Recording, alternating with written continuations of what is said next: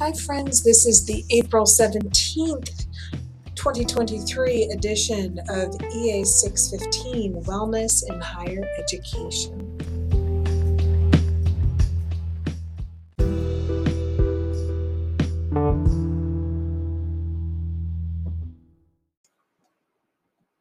Tonight, I had some general notes about things that uh, were common issues in the radio scripts and in the podcast interview scripts. And so those are things that you're going to want to revise before you record. I also told uh, you if you want to revise the script um, and turn the script back in for consideration for KRCU, you can do that. It's not for additional points, um, but to be considered for uh, inclusion in uh, KRCUs to your health. And if you do that, you should also include a brief bio with your name is how you would like it to appear and um, something about your future goals or future plans.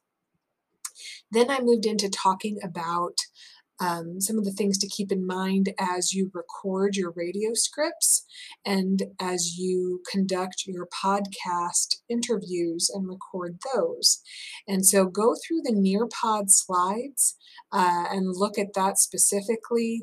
I've got some information about um, you know some some things that you want to make sure that you include some programs that you can use where you can get help. There are also a lot of tutorials uh, posted on canvas. So if after you look through the nearpod and you look through those tutorials you still have questions. Maybe you're using a program that's not one of the ones that i mentioned or or something like that please let me know. And then um, I know it's three weeks away, but start working on those uh, as soon as possible because you want to turn in your best work and they're not things that can be done in a rush.